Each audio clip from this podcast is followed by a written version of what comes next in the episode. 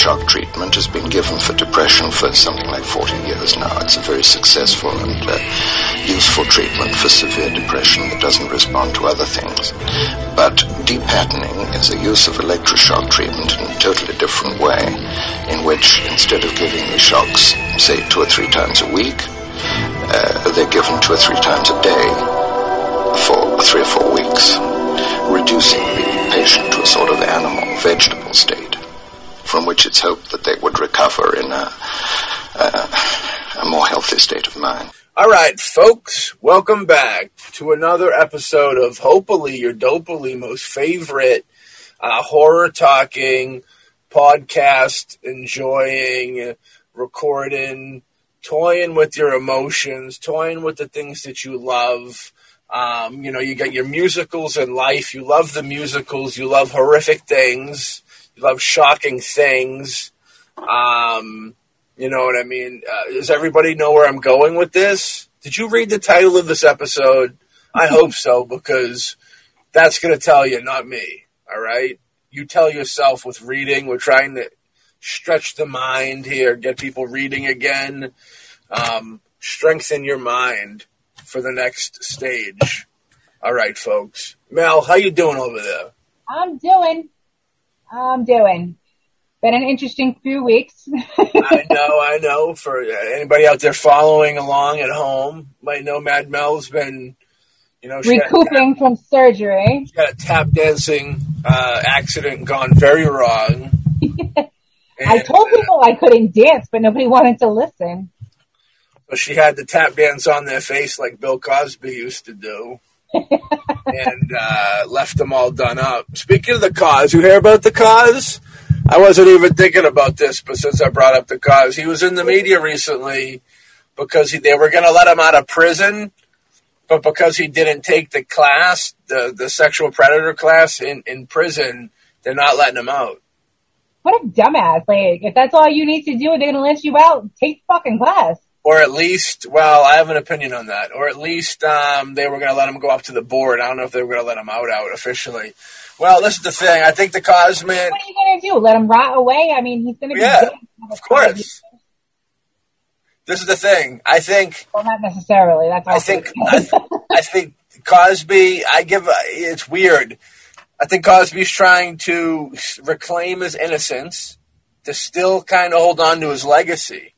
Now, this is almost Shawshank Redemption Breaker Man style, where they're like, you could be free, but you got to admit to being wrong and, and show your show your uh, regret for it. So that you're actually sorry for what happened. Yeah, which if he did, this is a weird deal. Like I don't, I never watched any of the trial. I don't know anything. I know there's a lot of accusations. I do yeah. know that in this world, sometimes those accusations can be false. But could you could you imagine could you imagine in, in, in 20 years or whatever them look if, if it was proven that Cosby never did this and he and he like and they kept him in prison because he he refused to just break down and say yeah I did it. Could you imagine the Academy Award winning films that could be made from this situation yeah no kidding. I mean and more and more on a daily basis you're hearing more and more cases that are happening like that. Like there was just a recent one on the news, um, like two black men that were supposed to be doing life sentences for murder found guilty, getting out of prison because come to find out it was, they were actually telling the truth when they said they didn't do it. Imagine that. It's a horrifying thing, you know. You know, they, they, they, they did, they did a 20 year bid a piece, but for something they didn't do, just for them to, like, the law to find out that it actually wasn't true and that they, and they got out. Then they give him a check for like twenty grand, like a thousand dollars for each year they lost. Like that's supposed to be an okay thing. Yeah, that's supposed to be okay. I just lost twenty years of my life, missed my child growing. You know, if they had children, you missed their children growing up, or it's you know, kind. Of, it's horrifying. But it's, yeah, like they missed out on so much, and they didn't even do anything wrong. Like I'd be, I'd be fucking livid. I'd probably be back in jail for fucking killing somebody. Well, don't don't put that in there. cut that out, buddy Buttafuoco. Cut yeah, I know. Who's the who's to blame in a situation like that? Who actually didn't? Multiple people didn't do their job. You think, or what? I don't know. Like that's a hard one to say because, like, you know, there's so many dirty cops and lawyers and judges. Soap. Yes, I'm saying it. I'm putting it out there. They need soap. everybody, you know, Suffering succotash. and it's like anything else. You're gonna come across people that are dirty. You're gonna come across people who aren't. Right. Unfortunately, it sounds like a lot of this, these poor bastards got stuck with the dirty bastards that were like, "Fuck it, you're black, you fit the description, you did it." Yeah, it's horrifying. You know, the, I mean, it doesn't necessarily have to be anybody that you know. It doesn't necessarily have to be a, a black person, but like just anybody in general. yeah. Oh, you fit the description, you're guilty. Yeah, that's a scary thing. That's very scary if you kind of put yourself in those shoes and you think about it that way. It's horrifying. And it happened, Horrifying shit. You know. unfortunately, you know. But I think that um, I think that Cosby's just trying to uh, reclaim his innocence because I wonder how long they can actually keep him if if he never if he never breaks and admits to it. I wonder what how, legally how long they can keep him for. But then you take a gentleman like Charlie Manson, uh, uh, plot twist. Bill Cosby's the, the next Charles Manson. if that if Bill Cosby twisted himself into the next Charles Manson, imagine that world. Imagine if there was a way for Cosby to like f- awkwardly. Imagine if there was not that uh, not that Manson did anything good. I'm leaving that aspect for I a mean, second. I mean, But imagine if Cosby flipped this into like a weird positive thing in the end, Yeah, where he reclaimed like if he was pre- like if he, he never if he never you know never admitted to it and then later in life a couple years after they were like all right we we were lying or whatever and then they were like you, you never broke the man you never broke the man one of those Yeah. things and they let him out and can you imagine he'd be could you know Cosby before this legacy What is he? He's in his, he's like in his 80s now, isn't he? Or close Before to this- it? Yeah, before. Oh, yeah, yeah. But before this situation, um, the legacy of Cosby was. The Jello pudding pop man. Yeah, but before that, you gotta you gotta take into consideration he was like one of the biggest clean comics that ever came up, and then Yeah. the biggest thing that he's ever did is Cosby Show, and you know that Cosby Show, uh, you know, say what you want to say that that show taught generations of people how to be a father. I'll, I'll argue that to the day I die. I can't think of another black or white. You take color out of it. You know, I can't think of another show. Maybe it's just the time I grew up in, but I can't think of another time that showed father is the right thing to do more than that Right. show. Um, so like that legacy alone's iconic, and that's why the fall was so like, oh what came out of left field. That fall was like when Robin Williams fell from Yeah. the doorknob to the floor type deal. The um and the, that that went out. Everybody's floored by that. That was horrifying. Let's get into some Rocky horrifying though. So today's episode is we're going to talk about some of uh some musicals that have some heavy, heavy, heavy Horror influence to them? horror influence. You know what I mean? Yup. Um, glorious film. Glory, you want to, you want to kick off the list? Uh, sure. Um, I guess we'll start this bad boy off with, What a what a crazy segue we go from Cosby into musical horror. I just want to make Right. note that we should be nominated for some type of award for that segue right there alone. yeah, we're really, we got some weird segues. I hope people are listening because we did it big. We did that for the people. We want the most obscure segue of 2021. right? That's what we want the award for. The gold. Yeah, right? Uh, other segue. We're sending out our love to Leo Pond, our boy, Yes. Daddy Leo, he's doing good and doesn't have to be in the hospital much longer. the god daddy, the godfather of the dorkening. Much love to Leo. Leo doesn't listen to our show, so he'll never hear this, but we're sending our love anyways. What's Leo and everybody else on the Dorkening Network have in common, except for four people? They don't listen to our shows. hey, but we are sending our love to um, Leo. Leo's a good man, and we're hoping for a speedy recovery. So I'm going to segue that. That's a three time. I want a three part, very obscure uh, segue situation award 2021. So the Rocky Horror Picture Show. All right. Yes, very iconic cult movie. Super iconic, you know, from the Ri- Richard O'Brien, of course, uh, who plays Riff Raff in the film, not to be confused with Riff Raff the rapper, which I don't know which one's more scary, to tell you the truth.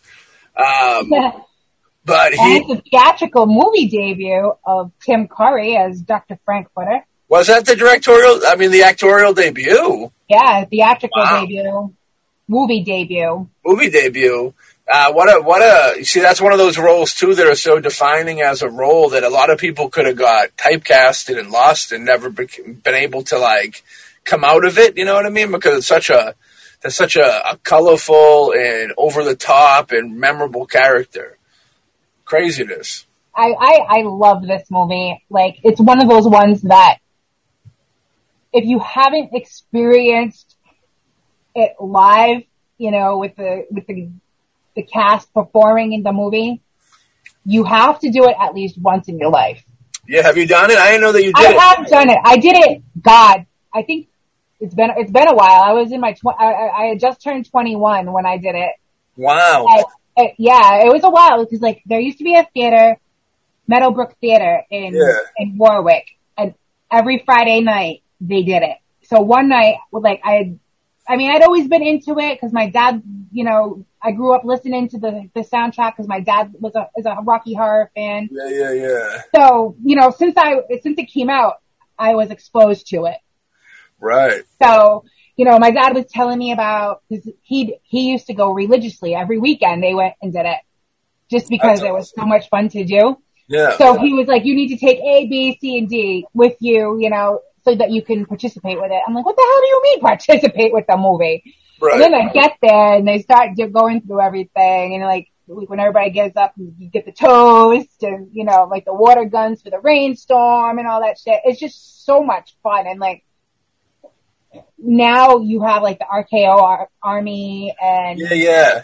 you know, the, the, um, the kids, the Albany kids in New York. I think it's something like that. The Albany kids, they've been, um, they were on the Scarecon, um, vendor circuit a couple of the times that we went I and see. Yeah. like high, you know, they're so high energy. They're so, and they're so much fun to be around. And like when they start doing, reenacting the movie with the movie, it just, it just adds that much more to it.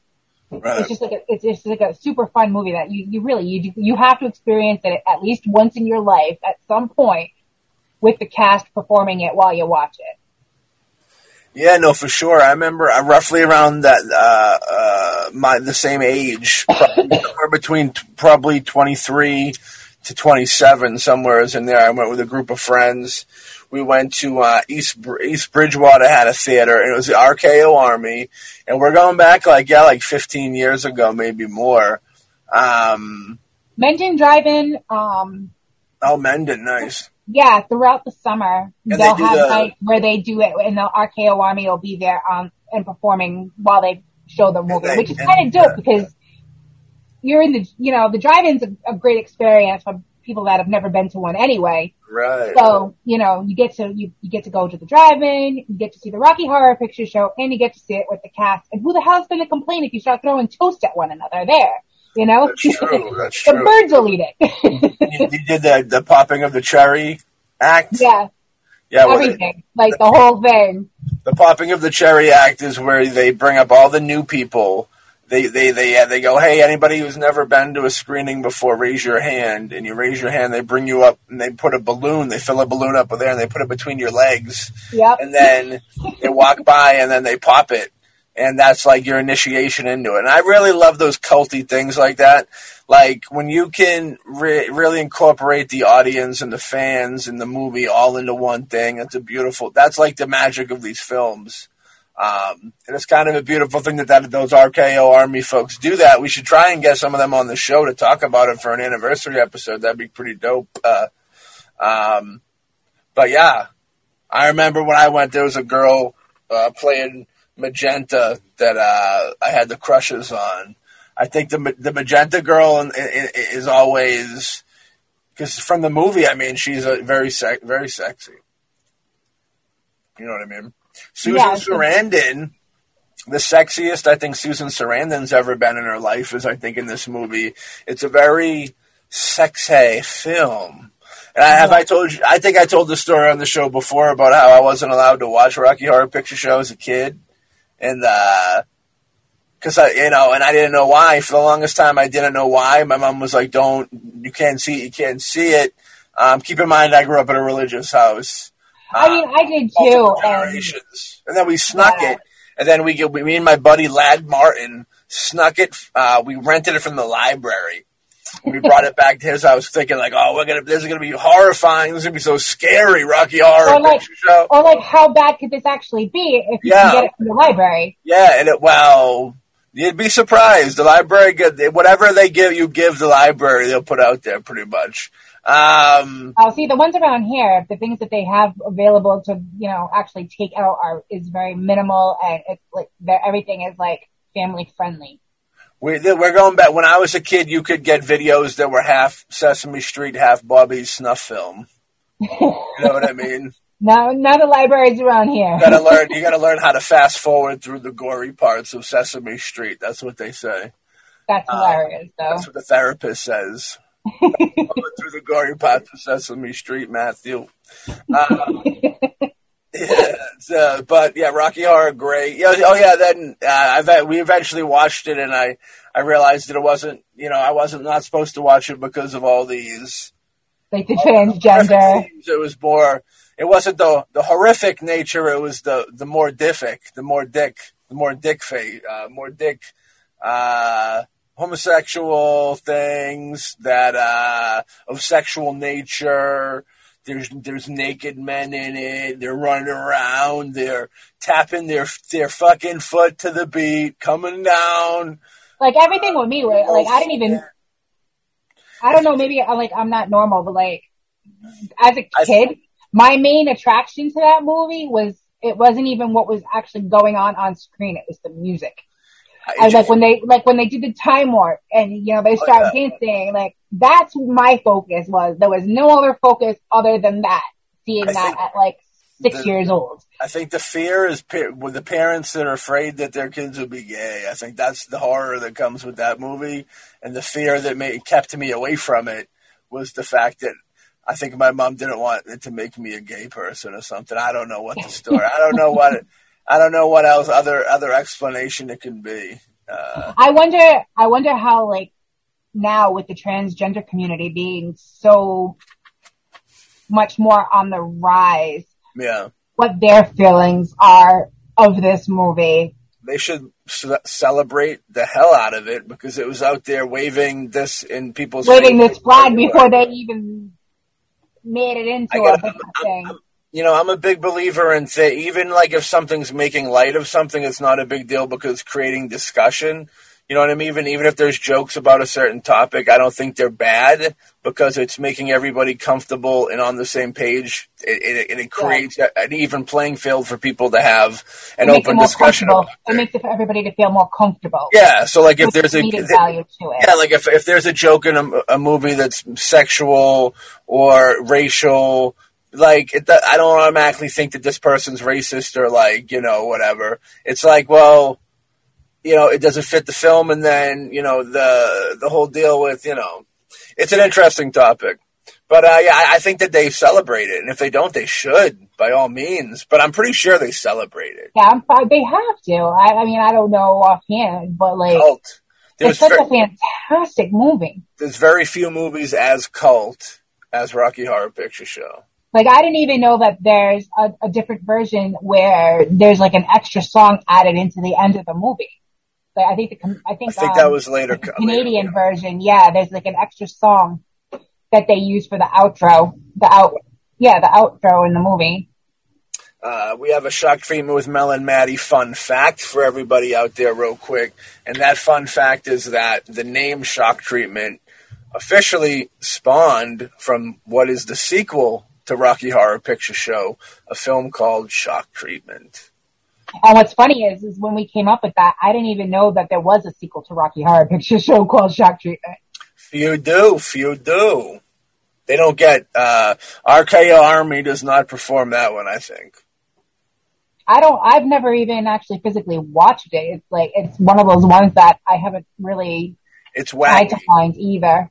I own I own it. It's a wacky film.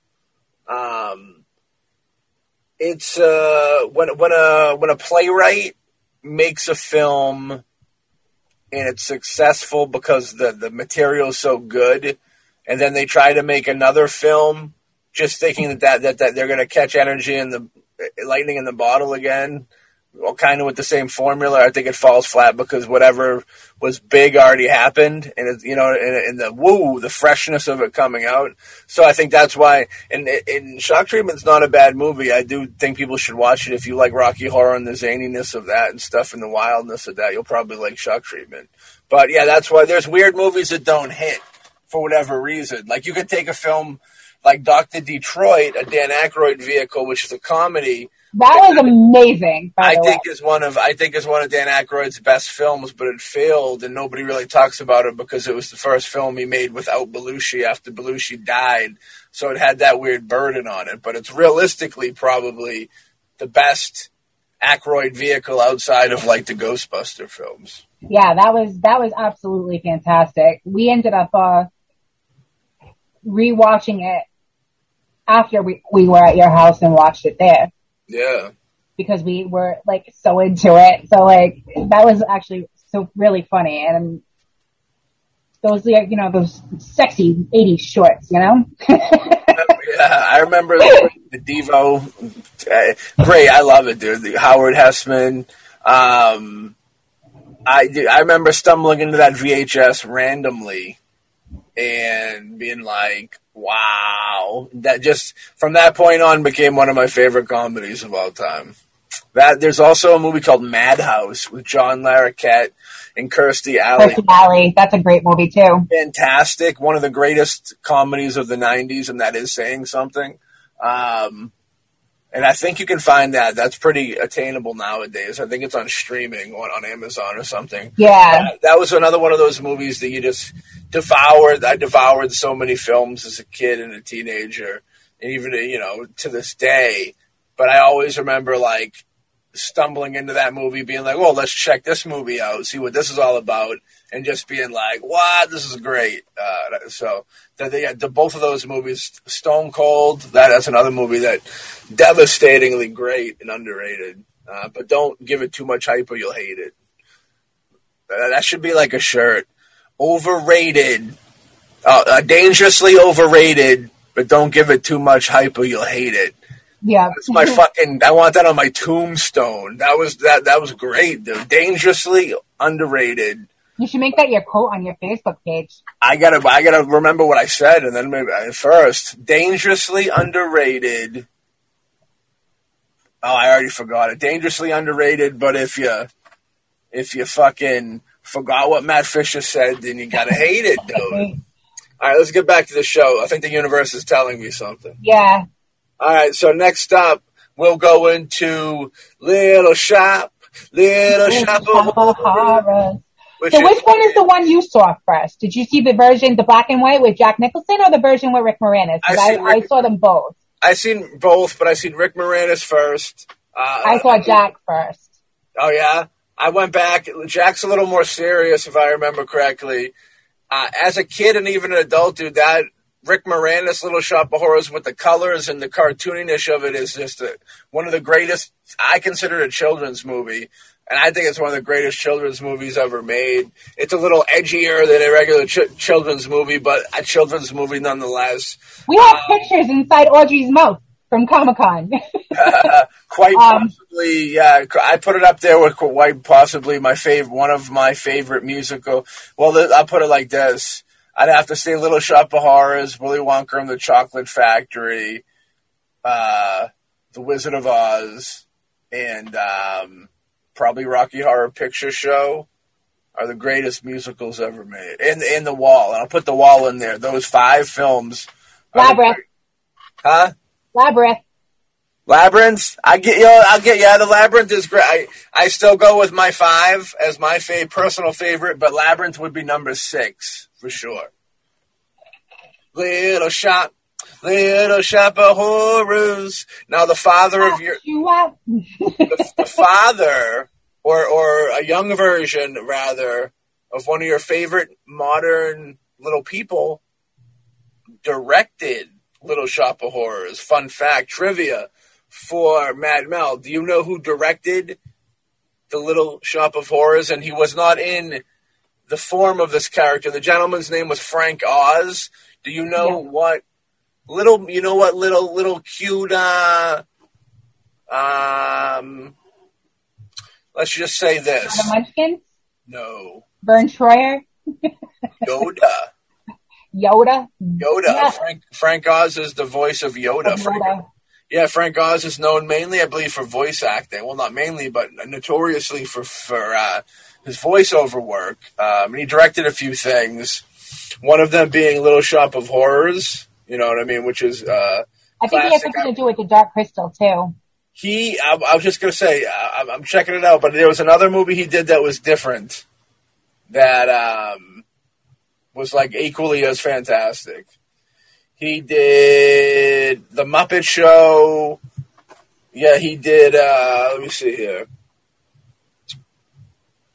Because I'm not, it's not jumping out to me, but he's done a little bit of everything. That dude, he's he's done voice on everything, everything you would think of. Um, but directing the Dark Crystal, Dark Crystal is a favorite. I love the Dark Dark- Crystal. yeah, Dark Crystal. He directed the Dark Crystal, in 1982. Followed up by The Muppets Take Manhattan. That's iconic in its own right. Uh, Sesame Street, Learning by Numbers. Then he followed up with Little Shop of Horrors. Then he got Dirty Rotten Scoundrels, which is that's a good fun comedy from its time. Yep. What about Bob is one of those movies that is great because Bill Murray and fucking um, He was actually at Knives Out too. He played Alan Stevens and uh, oh yeah, well, I'm just talking about his his his his like voiceover work. House setter with uh fucking uh what's his name? Uh how uh what the hell's his name? Sinbad with the Sinbad's up. Indian in the cupboard. You know I got special love for Indian in the cupboard because they made us watch it in school after reading the book. So I got intro in and out I dude in and out I Kevin Kline I despise because he took my lady Phoebe Cates out of the picture for me but In and Out is the greatest achievement of Kevin Kline's career. I'll fight someone to the death on that one. Bowfinger, Bowfinger, he directed that. Uh, he directed the score with Brando and De Niro. That was good times. Yeah, but uh, yeah, he, yeah, yeah. Frank Oz did a lot of cool stuff. But yeah, Yeah, back he's to awesome. yeah, back to Rick Moranis, who just came out of retirement in time to get punched in the face in New York. I know how horrible is that. Yeah, he'll be all right. That, he doesn't want to do Ghostbusters, but he wants to get punched in the face. Right? I guess the you know the, the curse of the he was in New York. Uh, he was too close to the firehouse, and the fucking Slimer got him. One of those evil spirits done jumped in somebody's So body. I, I, so this is just came into you know my news office. Yeah, They in pre-production right now is Little Shop of Horrors, and the top billed cast is Scarlett Johansson and Chris Evans. um, Scarlett Johansson. He's gonna be Audrey. Of course, yeah. I don't like that. She's very cute, and she kind of has to look. I think she's a little. I don't think she'll fit. You know, what about the girl that you don't like from Child's Play? Would have been a better Audrey. Oh God, uh, you know, as much as I freaking hate her, I think so too. Aubrey Plaza, Yeah, and, and, and who is it? Chris, uh, Chris Amer- Captain America. Captain America. Yeah, Captain America ain't fucking no nerd, dude. He don't even fuck nerds. He's no, Like- let alone be a fucking nerd himself. The that's, um, that's a hard. That's a hard bite for me with him in that role too, because I'd rather see he's Seth. Captain. America. Like you can't. He's not Clark Kent. You know, I'd rather the see. whole I'd rather see thing isn't gonna fucking. Seth Green. I'd rather go into a time machine and get fucking Seth Green to do it, or like fucking Michael Cera. Go back a couple years when everybody cared about Michael Cera, and I like Michael Cera. I, I enjoy Yeah. him. I think Michael Cera would be. A, there's got to be a nerdy looking dude currently right now. You know, why don't they give it to the fucking that awful comedian that fucking everybody loves? They made Which the one? Staten Island movie. Oh, oh. They give it to him? he's going to nerdy look. Why can't he be yeah. fucking Rick Moranis, the future He- Rick Moranis? He's, He's almost got that Rick Moranis face. More believable than Chris Evans. I can't hate on him because my brother loves him, so he must be doing something right. Yeah, I just I just found that you know kind of funny that that's in pre-production with those two as the two main characters. Yeah, well, that's insanity. Frank Oz did not return for the reboot. It was supposed to be Joseph Gordon-Levitt in the role of Seymour, but the plans fell through. I like that better. I love Joseph Gordon-Levitt. M- Maybe it's just a weird thing where they said we lost Joseph, but if we don't move quick, we're going to lose all the funds for this film. And they said, let's just get fucking anybody who wants to do it so we can make this movie. Yeah, but That's- why Chris Evans? Like, what is he upset? He's not Captain America anymore. It, it just doesn't fit. Even even um, even the kid from Whiplash, that Tyler Miles Tyler Miles Miles Teller whatever. Teller, yeah, I, even I, be- even even he'd be a better, even he'd be a better role. Yeah, there's dude in in the world where Hollywood supposedly accepting everybody of all body types and all stuff like that and all looks. There's got to be somebody big time popping right now that has a great nerd look, and that's the key to Seymour, man. That's the key. Yeah, he's playing. Chris Evans is playing Orin. He's playing Um, who? Orin, Oh, but the Taron Egerton is is is playing Seymour, and even Oh, actually. I don't that- see him as Seymour either. is that Egerton dude? The dude that was like, um, Rocket Man, he was Elton John. Oh, okay. I thought he was that of that like British guy that played the girl in that movie a few years back. He was in War of the Worlds, the musical drama. Yeah, yeah, yeah, yeah, yeah. Oh, yeah, yeah. He's also in. uh Yeah, yeah, yeah, yeah, yeah, yeah, yeah. Kingsman. He was Eggsy in the Kingsman Yeah, movie. I know who you're talking about. I know who you're talking Yeah. about. Yeah, he's got a kind of a ru- he's got like a rugged look. He's like a more rugged Tom Hardy, maybe like you know what I mean, type vibe. yeah, I. I, but the, the nerdy thing doesn't really. I don't see the But, nerdy you thing. can all, but it, depending on you can if you have a certain look with with mannerisms and such, you can. You're a good actor with mannerisms and such. You could really play up that nerd thing. Yeah, Um, like like take up Tobey Maguire, dude. Don't look is like a good look. It doesn't look like a nerd, but he played it. He played Peter wonderfully. Parker really Peter well, Parker, awesome. really well. And I'm not hitting on Tobey Maguire unless he's going to call me back. You know what I mean? Um, but yeah, Little Shop of Horror is legendary. I'm kind of disappointed there's going to be. When I think of a reboot of it now, I think of like a Disney Channel reboot of like, or some horrendous Channel 7 like play, like a live televised Oh, it's gonna be like, or you know, it's gonna be like when um they did Dirty Dancing and they had it. They redid Dirty Dancing for TV, and it was like Vanessa Hudgens or something, and it was like absolutely atrocious. They should have left it alone. It'll be like when they did that All in the Family thing, that like live All in the Family thing recently. Oh God, yes. scary. The world's a scary place. You know, we got things like yeah, people talk about how COVID's horrifying, terrorism. Check out that All in the Family live TV thing. Whew, Yeah, shake your bones. atrocious. Your, your was really bones turn to dust. It'll make your bones turn to dust in your flesh. It's Yep. horrifying. Scary stuff, ladies and gentlemen. Um, this was a great vehicle for Rick Moranis. Uh, fantastic. Uh, this girl, the girl that played Audrey, Ellen Greene, fantastic. I loved her. you know, I know, just something about something about her whole look, that like 50s pinup vibe that she had. You like that you couldn't miss her when she was on screen. I wonder if Shelley Duvall um, auditioned for that role. Ugh, she's too stick to Olive Oyl. She she was the the greatest. Like she was made to play Olive Oyl. Yeah, for real. I feel like Shelley Duvall probably read for this Audrey character.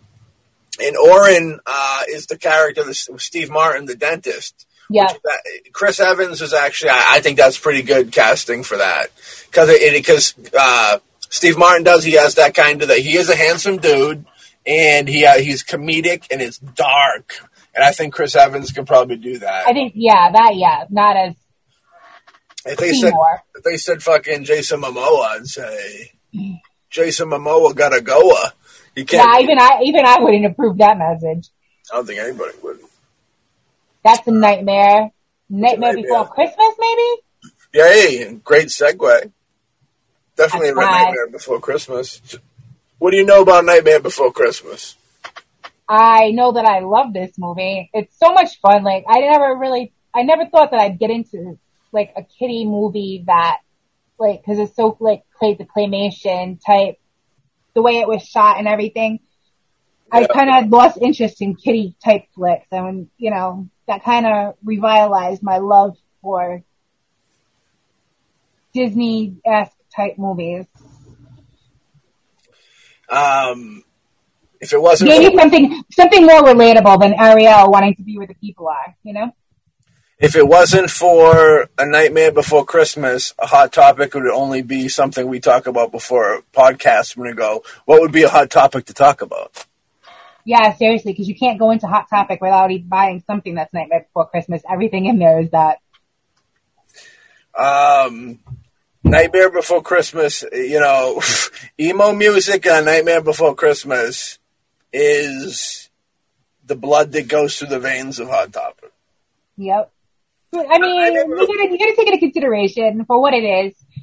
Jack Skellington and and Sally are awesome characters. Yeah, You know. yeah, yeah. Oh yeah, for sure. I, I like the To poke think fun. that even even no, I know you do, and like considering you know I'm 43 now, i like I I, ha- I still have no problem with sitting and you know pulling this movie out to watch because it's still it, it holds up. Yeah, you know, it, it's something I can watch with my nephew, and you know, the more things that I can get him introduced to, I'm a happy auntie. yeah. You know, I appreciate and I appreciate the darker animation stuff too. You know, Yeah, because you know, it just shows them everything's not rainbows and butterflies. Henry Selick directed it. Henry Selick directed one of my favorite animated movies as a child, James and the Giant Peach. Very uh, out in the community. I, I I'm not into the animated community uh, movie community, but that movie should be one held high. I always thought that was out of all those like stop motiony type films. I always thought that was great. And I also remember reading that book around the time of the movie. But that's probably just because I never thought about it till now. But that's probably just because when school knew that a, a movie was coming out, they probably just that that's how they picked what book people were going to read because they knew that maybe it'd be like get the interest of the kids somehow. Yep. Exactly. Like I know a lot of the times, like growing up when I first started getting into reading, it was fun to be able to read the book and then be able to see the movie. And then as you get older, you still like to read the book and you still like to see the movie. But then, you know, if you're actually really paying attention to what you're reading, you're like, wait, they left this out, or wait, they didn't do this that way. I, I think I'll give you a fun fact into my past. My we'll say uh, we'll say parents, so we're not blaming one person. Um, but my parents, maybe my mom, was not a fan of me. Not a, did not even like or want me watching A Nightmare Before Christmas because she thought it was negative towards actual the holiday of Christmas. And I love my mom to death. And though I, I now, now this is never hard times to my mom, but if by the smallest percentage that my mother ever listens to it, I love you to death. Um, It's just funny because like I know I know like with with my parents and whatnot, and anytime they told me I couldn't watch something, which very rarely happened. yeah, it just it just you know it's like it just makes the kids want to do it more. What we can't watch it? All right, I'm gonna rent that the first second I get that you're not paying attention to what I'm getting. yeah. I bring that up because this is the second movie in like two movies that I brought up a story of my mother not wanting me to watch a movie. Yeah, my my I mean, as religious as my mom was, she just went with the flow. It was yeah.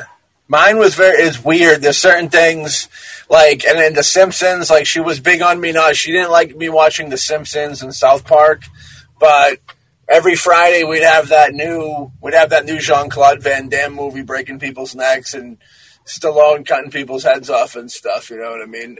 But I yeah, like my like both of my parents. Like my mom really, I think it was more the fact that you know she liked to keep. uh My mom was the hard ass between both Yeah. of my parents, so like I wasn't allowed to do much. So you know, if that was how she could keep us from not wanting to be out and roaming the streets, that she didn't. She she was gonna let us let us do it because like she hated when we spent the night out unless it was like at like a family member's house.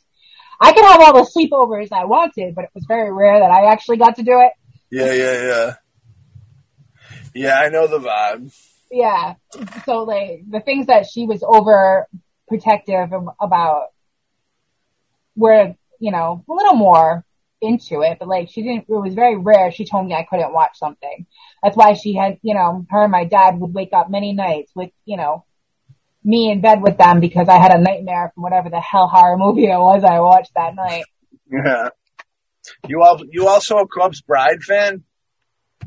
I don't mind the Corpse Bride. It's not a favorite. Is, is that a But- musical? That's a musical as well, um, right? It's got some music. It's got music involved in it too. It's not that, not as much. It's more along the lines of like Paranorman and like Frankenweenie. I had a, I had a, you ever see Dead and Breakfast? Um, no, I don't think so. I, I bring that up because that kind I think fits into the same category where it's a horror. It's not quite a musical, but there's re- music plays a heavy part in it. You know what I mean? Yeah, like part, there's different parts in the film where like they br- literally break out into song in the middle of the movie. You know what I mean? yeah, you're not expecting it. And if anybody wants a, a little teaser of, of like the best part of that that that whole deal, type in "Dead and Breakfast." We're coming to kill you. That's, it's like a weird country. It's like the whole movie's got these like country. It's like a country band that is like in the background of the movie, and every now and then it goes to them and they'll do a song. Yep. And there's a part when they're when they're when you know spoiler alert zombies are coming to the to the dead and breakfast and uh, the dude's on the truck and they start doing this rap song and it's like I'm coming to kill you I'm coming to kill you but it's like surprisingly great and maybe it's just so random.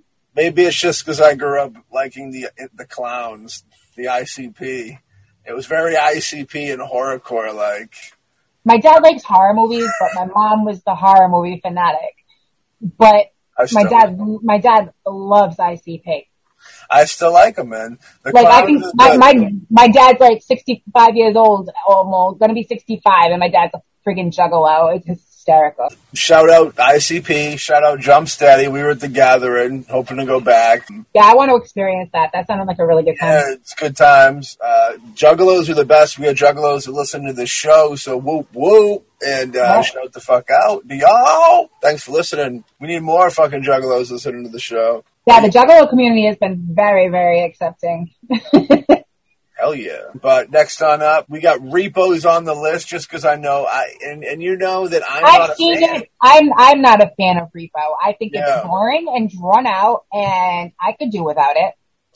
Repo is when when when Hot Topic thought for a second that they were worried about losing losing uh, out to another store to maybe like a Newbury Comics, losing business to Newbury Comics. Then a movie called Repo: The Genetic Opera came out and made sure that Hot Topic would not be closing the doors anytime soon. Um, I probably should go watch this because I probably I watched this when it first came out. And I thought it was complete hot garbage shit. I've seen, it, I've seen it a few times, and one was more recently, like within the last five years. I've watched it. And I think I watched it like ten years I- ago. I, I, still, I still fucking hate it. It the movie's so bad that Darren Lynn Bousman I always give hard times to. Uh, well, that and the fact that all those movies I don't like. Uh, no offense, Darren, but um, yeah, I don't know, man. Repo's one of those movies that people. You either love it or you hate it. It has like a weird. More people love it than hate it, though. It's weird. It's like Yeah. it's. I don't know why they love it so much. I guess it's because if you would ask them, it'd be because it's so fucking cool, Matt. That's why we love it so much. It, Yeah, it that's must, not an answer. it must hit. I know it must hit on some weird. It, it, I think it's a bunch of people that like different things, and it hits on hits certain things, elements that they really enjoy that I probably don't enjoy as much as they do. Um, but yeah, I remember when this came out, this was a big deal and stuff. And I mean, it's got a great cast. I mean, Paul Sorvino, Anthony Head, Alexa Vega, you know, Paris Tony Hilton. God, Bill. Moseley. yeah, well, Paul Sorvino's good times. I mean, Whenever I think of Paul Sorvino, it, he could literally t- it's just him from the good from fucking Goodfellas. Paulie, Yeah, I don't think I've ever seen him play anything other than that. No offense, Paulie. And even if you have seen him in other things, you know, the other projects are what you're going to think of him being in I first remember before Repo.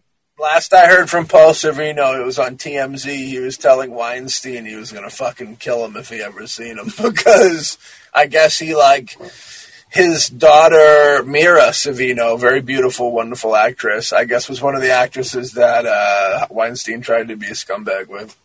Oof. So Paul was gonna kill him. I thought that was you know, honorable. You know what I mean? Throw him into the ocean with some cement boots. Let him know you don't think that's cool. I don't know if Paul's got ties to the old uh, mobster world. I know that. I'm he- trying, I'm trying to figure out how Paris Hilton actually, you know, fit into the friggin' horror genre. Because, you know, she was in, I think she was, she was in Repo first, and then she was in House of Wax after that. And, like, or no, she was in House of Wax, and then she got Repo. But, like, she can't act. She, you know, Her sex tape was a her, horror. I mean, her, and she was only put in it so people as as clickbait. the promotional for her Yeah, she, her whole career is clickbait. Her whole entire career is clickbait. They go, oh, people care about what she does for whatever reason, like in re- every regular day life. So if they see she's in this movie, maybe they'll watch her movie. Yeah. Uh, that was their intention for that, but it's like, and it's like super fucking, super cheap move. I feel because uh, the- movie's gonna catch hate for doing that, and she ain't bringing nothing to the movie. She ain't bringing nothing positive to the the people she's bringing into the movie are probably people that I'm gonna the movie's not gonna hit with anyways, and they're not gonna like it. Yeah. And you know what I mean? It's just a weird deal. It's a weird vibe, and I don't. She, she ain't doing no superb acting performance that's gonna bring anything to it. You know what I mean? her like her like I said, her acting skills, the her in like House of Wax, the best part was when she got killed. I- heard triple X rated movie House of Rack Wax or the other one. The like actual other one, the art, you know. Oh. Somebody told me that wasn't that bad. I never seen it. it's not a bad movie. I just can't stand her. Vincent Price turned over in his grave. I'm pretty positive about that. Fucking moonwalked in his grave. He thriller danced in his grave when he heard that shit. Horrifying. Um, Bill Moseley, our pal, he's in Genetic Opera, of course. And I love Bill, and that's nothing against him, but I still hate this movie. Bill's a good man, you know, rock and shock native. Always good to see Billy Boy. Um, yeah, there's a lot of folks probably. If we went d- diving into it deeper and deeper and deeper, uh, what do you got? What do you got next up on your list? Um, Sweeney Todd, uh, Sweeney Todd. Barber of Fleet Street with Johnny Depp and Helena Bonham Carter. Directed by our fa- one of our favorite directors. I went to go swe- see Sweeney Todd with the lady. I think. Um, I mean, anything that Tim Burton's a part of is usually, movie Pretty that you would want to decent. see. Yeah. yeah. And who doesn't love Johnny Depp and Helena Bonham Carter? You know, they work really well together. That's- three, that's- of, three of them. That's what's his name's wife, I believe. yeah, he, well, was. I think they got divorced. Uh, no more acting roles for her. Not in his films, anyway. Sweeney Todd was a fun movie, and you know Tim. Whatever for whatever people want to say about Tim Burton, dude's got a style, uh, and I do appreciate his style. I think he overdoses on his own style a little bit. Um, But it's what he's known for, so he sticks with what he knows. I think that Tim Burton and Tim Burton, dude, is one of the one of the like probably one of the mo the auteurs of his times, if you will. Um, artiste, you know what I mean. I do believe that. I give him credit for that. But I do think that he's a dude that later in, in later years started. This is why I worry about the new Batman, uh, which I hear him and Michael Keaton are doing a new Batman movie. But I think Tim Burton's a dude that not so much get high on his own supply type deal, but I think that he caters to what he thinks his fans want to see more than going out there and creating something new and fresh. You know what I mean? Yeah. So we'll see exactly, but I do think he's talented, and I do think that he can. I think I still think he could reinvent himself and have a whole nother successful career of people looking up to him, going, "That's Tim Burton we remember." You know what I mean? Yep. But um, Because did you hear that they're doing a Batman with him and Michael Keaton? Yeah, I heard about. I, I didn't know it was Tim Burton. I knew Michael Keaton was in talks to do I another heard, I Batman movie, but I didn't realize it was him. I was. I mean, I'd watch it just because it's Tim Burton Oh, I- and it's Michael Keaton, so I'm in. I'm gonna watch it just for the dynamic, just to see that dynamic. I mean, every every fan of of Batman pretty much want has been wanting to see that combination come back to the screen for a long time. So the fact that it's finally coming back, um, is people are gonna rejoice and go see it now. Whether or not whether or not it's you know going to live up to the hype, and believe me, there's going to be an incredible A amount of hype hype. around it. It's Yep. almost sad how much hype will be around it because there's so much hype that it's uh, going against it already. Well, like we just said, it, you know, don't live up to the hype because the hype will kill you or make you hate it. That's the scary part. Plus, this new Batman, the people are loving this new Batman so much as well that they they might try and compare them, which I don't think. I think they're going to be very two very different types of Batman movies, so they shouldn't be compared. But I think they're gonna be compared, being so close to each other, and I think that the fact they're going to be so different is going to probably hurt people. And it's weird because people always say they want different things, but they never really do. They just want something to complain about. Um, what's your f- next favorite film that's a musical? Um, May I add one? go ahead. I want to add the Brian De Palma masterpiece, Phantom of the Paradise. Oh, I was going to say Phantom of the Opera for a second. I have note of that. I know there's been multiple ones. Robert Englund even did one uh, back in the day. Now, Phantom of the Paradise is a film that I didn't see till a little later in life, to believe it or not. And uh, is that the one with Paul Williams? it and- is with Paul Williams and William Finley is up in that. I like Paul Williams. He's a good actor. Paul Williams, my you know my second favorite film with Paul Williams is a movie called Frog. It's a children's movie and it is fantastic. I haven't seen that. When the moon hits your eye like a big pizza pie, that's amore. Shotgun suicide to finish that off. How epic would that have been?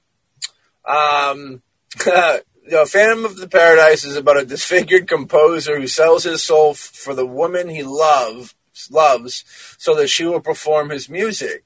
However, an evil record tycoon betrays him and steals his music to open his rock palace. Um, like I said, written and directed by Brian De Palma. Um, a horror you know face. it's got to be lengthy. Yeah, Gerrit Graham, a you'll recognize uh, from like Bud, uh, Chud 2, Bud the Chud. Um, he's also, I believe, in Night of the Creeps. Um, you know, uh, he's in another, he's like a very notable horror face from the time. Um, and it, you know, and the music, this is the thing, is it's artistically beautiful to watch. Um, it has such a weird, almost like slasherish vibe to it.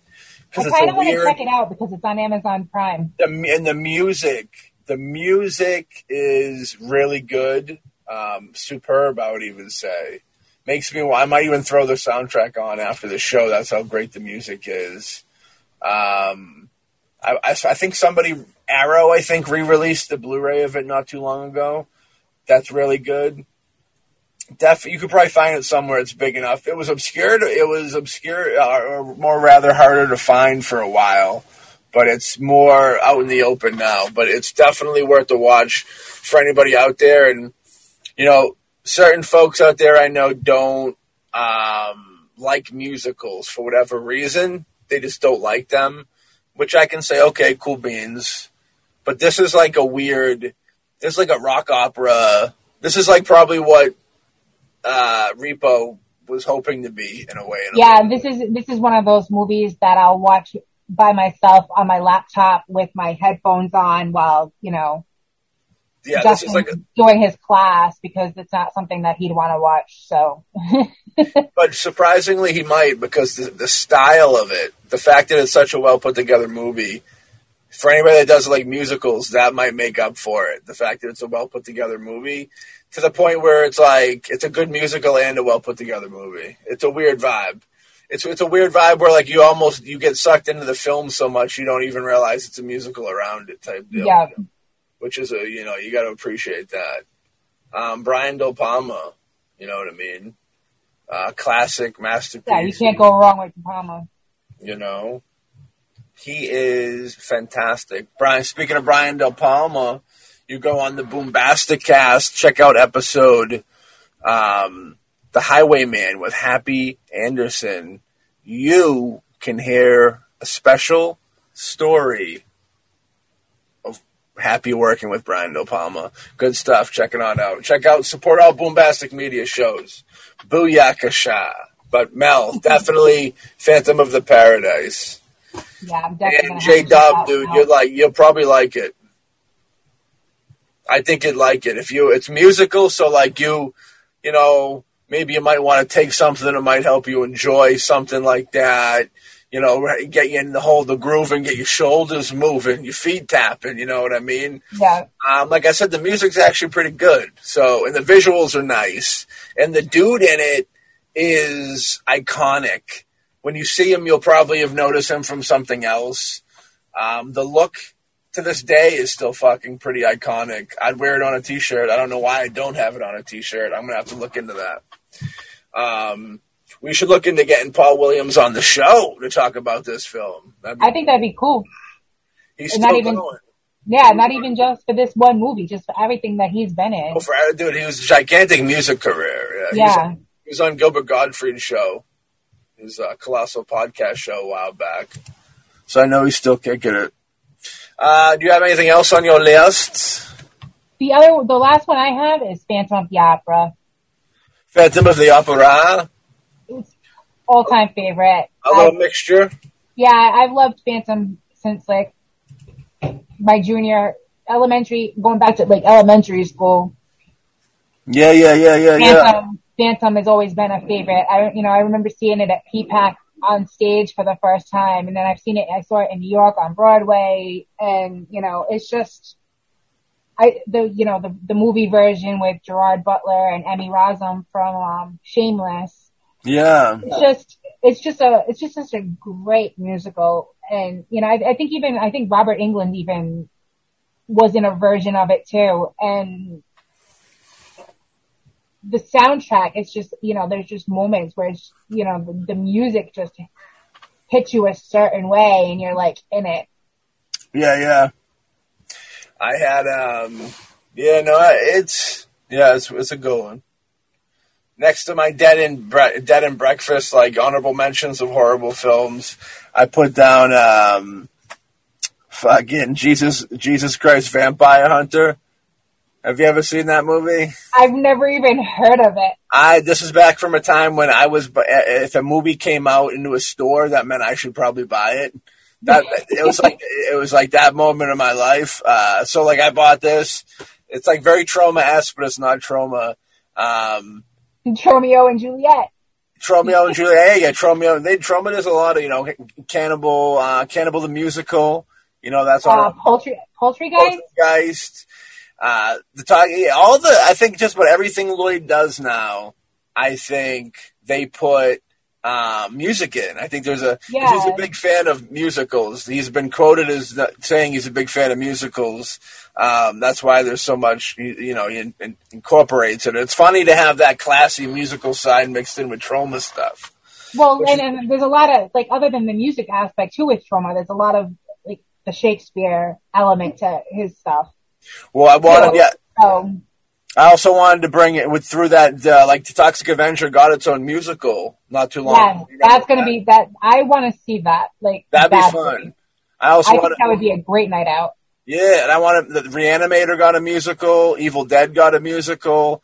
It's it's fun. So like these musical, it's funny. You can almost have done a flip how we have all these, you know, Yeah, usually it's musicals becoming movies, and now Yeah, you're gonna get movies now becoming musicals, which is kind of dope. musicals. It's a fun little deal to it. Um, I'm going to use this time to announce that I'm directing a musical for Harry and the Hendersons. It's going to be on Broadway come August. So come support your boy. Are you being? Are you serious right now? No. I was gonna say because that would be fucking pretty cool.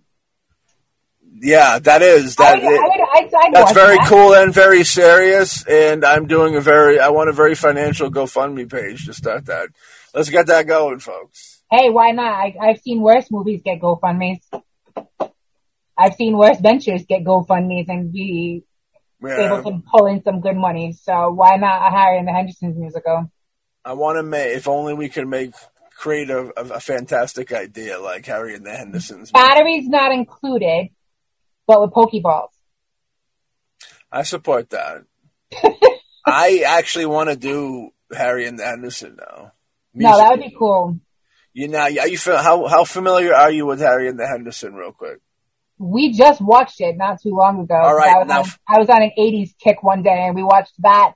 Batteries not included, short circuit. Hell yeah! I'll give you I'll give you a super deep dive. The first time I ever met our pal Ray Booten, the first person who popped in my head was that game hunter that tries to kill Harry, who look who has that Lucio Fulci look yeah. to him. Yeah, I was like, there he is. Live and in person. Yeah. Um, awesome stuff. Also, I would love to go to see one of these musicals. That'd be cool. When, when, when Oh, hell yeah. get back to normal, we'll be all fancy. Like we'll bring out our, our shock treatment, our t-shirts with the suits on them, and our t-shirts with the dresses on them and stuff. And we're gonna go. We're gonna go to some classy musical stuff. um, I had a film on my list that I've never seen, and um, that I wanted to check out while with this research. I know you also had a film on you that you've never seen, but you wanted to check out. Uh, Yeah. what was your film, real quick, if you want to bring it up? The one I wanted to see is more, it's like a more recent one. I think it was like, it was Anna and the Apocalypse. Hmm. Yeah, oh, I think that I think that might be on Netflix or Amazon or something, but I could be wrong. I want to say Netflix, but I could be I could be dead so wrong so. I mean, that. a zombie apocalypse, a little, you know, threatens a sleepy town, a little haven at Christmas. So, you know, that could be good times. yeah, it's got good stuff written all over it. I mean, it, it's got. I mean, I, I don't, I don't have a clue as to who anybody in this movie is Yeah, at all, but it looks like it's fun. So, you know, I can, I'll give it a chance. If I can't get into it within the first 10 minutes, I shut it off and I try again at another time. Just like music. We don't like music. Pretty much. That's what you do. You just you just take it and you change it. You change it to do what you want to do with it. That's how you get crazy with it, you know. Um, no, I'm just losing my mind. It's getting late, so we're gonna wrap it up shortly. My film that I have that I've never seen that looked interesting in my journeys. I'm so ashamed of what I just said. That was so terrible. It wasn't even funny. It was fucking horrible. I'm retiring after this episode. Um, the film is called The Happiness of the Katakuris. Right. Um, a Japanese film directed by the wonderful Takashi Miike. Uh, you might know him from um, glorious films like uh, Ichi the Killer. You know what I mean? I believe he was he. Uh, what else did he do? Um, um, Q. What is it? Q, uh, Visitor Q. Um, audition, of course, he did. Mad Mel just got her Yeah, hands. I'm, I'm I'm big into that one right now. Gozu. Uh, you know, there's some cool, you know, copies of that out there. Thirteen Assassins was a funky movie. That was one of the la- last ones I seen of his. But I believe he's still going to this day. But yeah, Takashi Miike is the man. Uh, uh, credited with the compl- with the influence of the reason the, the the reason we have Eli Roth's Hostel films are completely credited to Takashi Miike, and uh, Eli credits him, so it's not like Yeah, it's not like we're we're just putting that out into the universe. It's been like- said already. It's not like I'm talking fucking shit. Uh, it came out in 2001, the year of uh, Space Odyssey, uh, as, as well as the year of 9/11. Right? Yeah, 2001 was 9/11. Yeah. Um, you know, a family moves to the country to run a rustic mountain inn when their horror, the customers begin befalling a sudden and unlikely fates. Now, this is said that it was a horror musical. Like I said, I've never seen it, but it had some disturbing imagery. Um, it looked like it had weird mixtures of claymation and dream sequences. which are always fun to mess with. Yeah, that's not something you want to watch, like if you're like tripping on acid or something, because you're gonna have a bad trip. No, no, no, no, no. Even though, but although tripping on acid with a musical could probably be an interesting venture. I, if I, like, I've never done it before, but if I'm gonna trip on acid, I think I want to do it with Rocky Horror. We talking about extra acidic orange juice? Is that what you're Yeah. talking about? yep. All right, good, because I wouldn't want you to be talking about mind control substances. The Uh, only mind controlled substance I'm on are from Big Farm. those are the worst ones, Mel. I know. I'm better off with weed. Better off with anything else. Seriously. You got to be careful. They're But on that note, they're trying, to, they're trying to shut down shock treatment with Mel and Maddie from the inside out. Literally. Well, with that being said, like you said, we're going to skate off into the musical world, and uh, we're all going to throw on some musicals and have fun. We're going to dance the night away.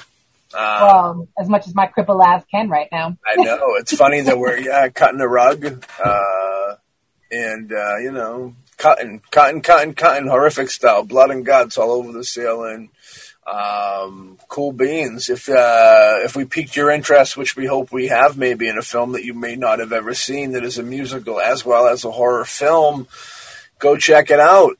Uh, or if it's one that we didn't mention and Yeah, hit us on up. you know, message us on the Facebook page for shock treatment. Let us know. there is plenty more out there. You know, we could have done volumes of different multi-parters, but uh, we're giving you this straight from the heart.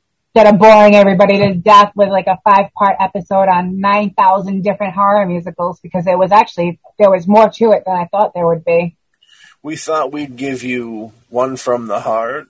hmm That is a nice Francis Ford Coppola joke for people out there that uh, watch all types of genres of film.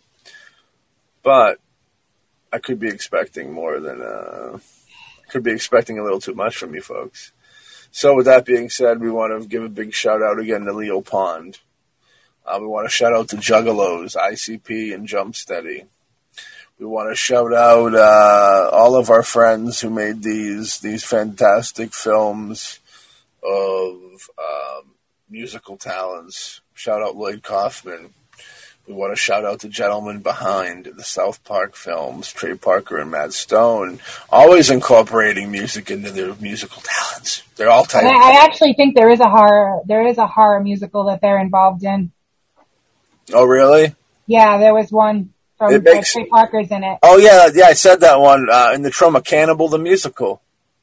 Oh, that's the one he's in? Yeah, uh, where they yeah, yep. Okay. when the you know cannibal the musical you know there's certain there's certain um films that Troma's kind of acquired by people that have gone on to do bigger things Bigger things. cannibal the musical is one of them for sure Definitely going to be a good time though because, you know, it's them. oh it's it's from the minds it's from the minds of the dudes that did south park and you can definitely see the humor that's to come um, they also did a film called Orgasmo. Orgasmo, I just saw that. And, um, before that was before South Park, and that's actually a really fun one too.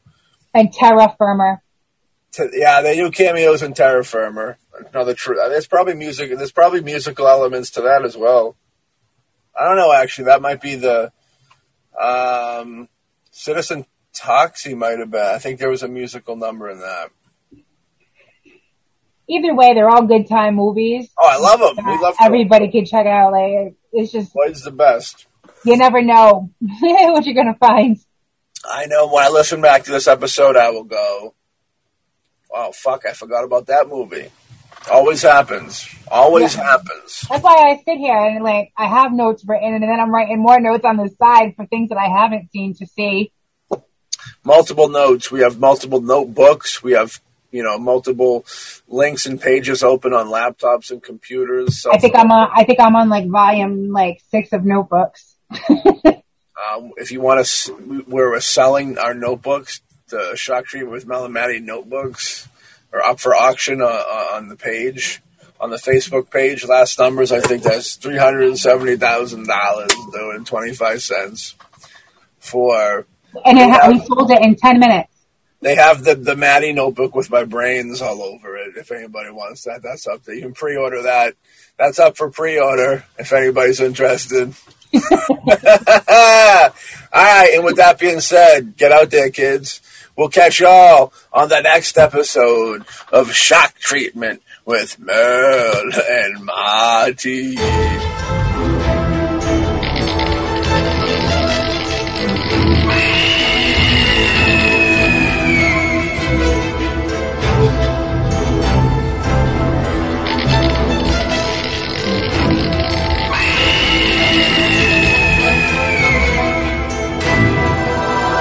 Lord.